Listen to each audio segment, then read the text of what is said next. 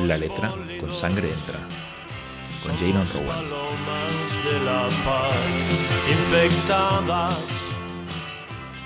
The Entanglement de Alba Noé.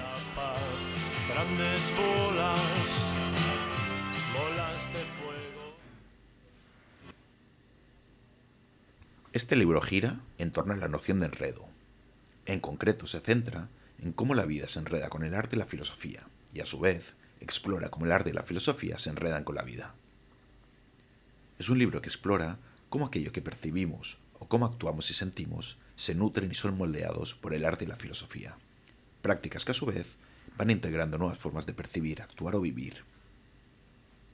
De esta forma el autor va articulando una ontología del devenir, en el que los cuerpos, las personas y las cosas no son, sino que siempre están siendo. Los cuerpos incorporan gestos, movimientos, formas de habla y actitudes, es decir, los cuerpos son moldeados por lo que el autor define como un estilo. Este estilo se produce socialmente, pero se habita siempre de forma individual. De esta forma el libro incide en esta doble dimensión, viendo cómo prácticas sociales producen formas de ser y habitar el mundo, pero a su vez entendiendo cómo se produce cambio, transformación o nuevos estilos que posteriormente nutrirán el acervo colectivo de nuestros modos de hacer. El arte o la filosofía producen un repertorio de reacciones sensibles, de miradas, de formas de entender y de ser afectados por la realidad fenoménica.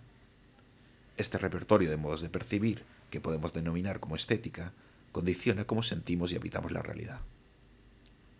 El autor del libro se refiere a este repertorio estético como disposiciones habituales. Estas disposiciones, es decir, un conjunto de sensibilidades, perspectivas, miradas, movimientos o gestos, se despliegan a medida que vamos interactuando con el mundo. A medida que incorporamos nuevas disposiciones, es decir, a medida que ampliamos nuestro repertorio estético, podemos habitar, ser y percibir el mundo de una forma un poco diferente. La vida, según el autor, consiste en ir enredando nuevos gestos, imaginarios, tecnologías o movimientos con nuestros cuerpos. De esta forma argumenta que el hablar, el verbo el sentir son actividades que de alguna forma nos limitan o gobiernan, sin que sepamos muchas veces cómo y por qué hemos adquirido estas formas de nombrar, ver o sentir el mundo. Desde esta perspectiva, no hay un ser humano orgánico, puro, ni un estado natural perfecto. Siempre partimos de enredos, de gestos, de miradas, de palabras o comportamientos en los que ya nos hemos ido embrayando.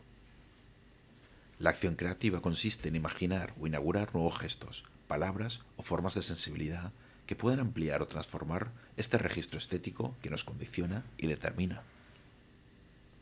Así el arte puede cambiar nuestros hábitos, nuestras formas de ser y sentir el mundo. Transforma esas disposiciones que ya hemos incorporado y que reproducimos en nuestro día a día. Desde esta perspectiva, el arte no es representacional, sino que transforma lo representado, lo coproduce, inaugurando así nuevas formas de percibir y relacionarnos con el mundo.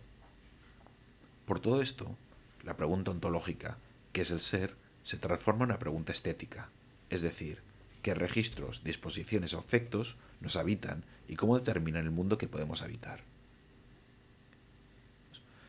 El autor, con todo esto, nos invita a preguntarnos sobre cómo nuestros repertorios estéticos condicionan el mundo que se nos hace asequible.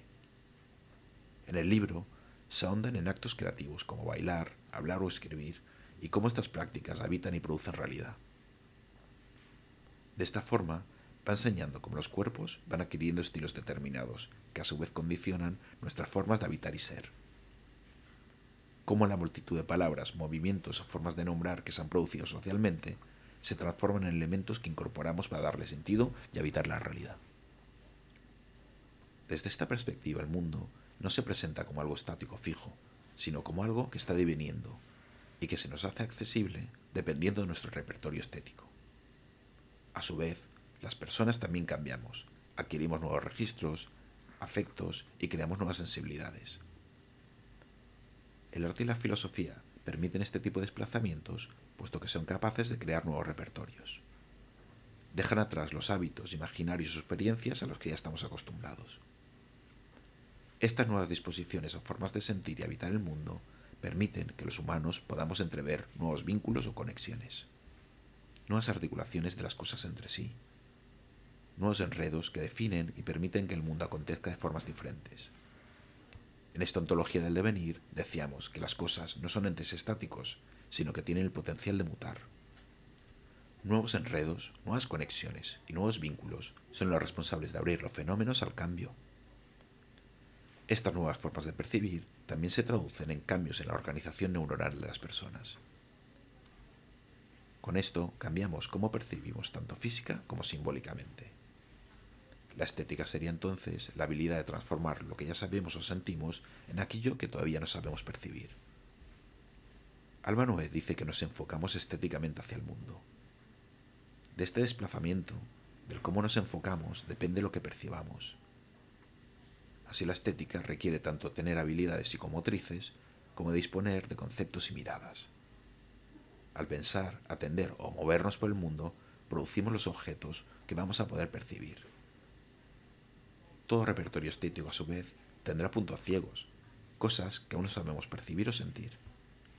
De esta forma, la estética que nos presenta Albanoé no tiene que ver con percibir objetos artísticos, sino que trata de aquellas disposiciones y repertorios que condicionan los mundos que se nos hacen asequibles o posibles. Los objetos artísticos, obviamente, habitan este mundo, pero no son el centro de la experiencia estética. Así, la estética no se dedica a evaluar objetos, sino a hacerlos disponibles. La estética organiza lo que aún no sabemos. Condiciona lo que podemos saber y cómo podemos sentir o percibir lo inaudito. Así el autor se arriesga a afirmar que la ciencia cognitiva es en realidad un campo más de la estética. La conciencia no es un rayo de luz que arrojamos para desvelar cosas concretas. Es el vínculo bidireccional que se establece entre personas y cosas. Conocer, habitar o sentir consiste en establecer vínculos, vínculos y relaciones que se enredan y dan pie a nuevos vínculos. El arte y la filosofía, al proponer nuevos vínculos, tienen el potencial de desorganizar nuestras vidas. Para el autor, todo está frente a nosotros, pero nuestro repertorio estético definirá qué parte del mundo se nos harán asequibles, qué vínculos podemos tramar, qué enredos nos permitirán sentir, enredos que determinan nuestro potencial de ser. Vaya lío, ¿eh?